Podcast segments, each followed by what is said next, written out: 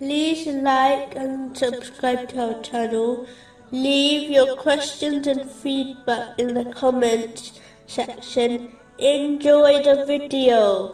Continuing with the last podcast, which was discussing chapter 10, verse 54. And if each soul that wronged had everything on earth, it would offer it in ransom. And they will confide regret when they see the punishment. Muslims should understand that regrets can be classified into two categories. The first are the regrets over worldly things, such as marriage and not having children.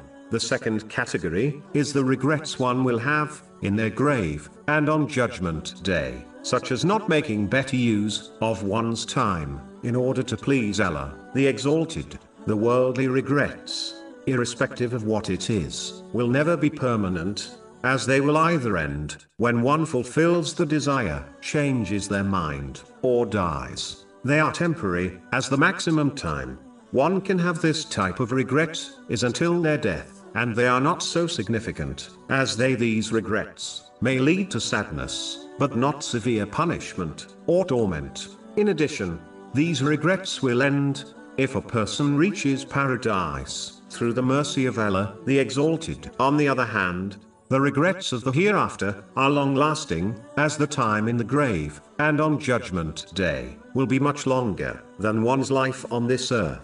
They will not end until one enters paradise, which may not happen, or it may occur after an extremely long time, as a single day in the hereafter is equivalent to a thousand years on earth. Chapter 22, verse 47. A day with your Lord is like a thousand years of those which you count.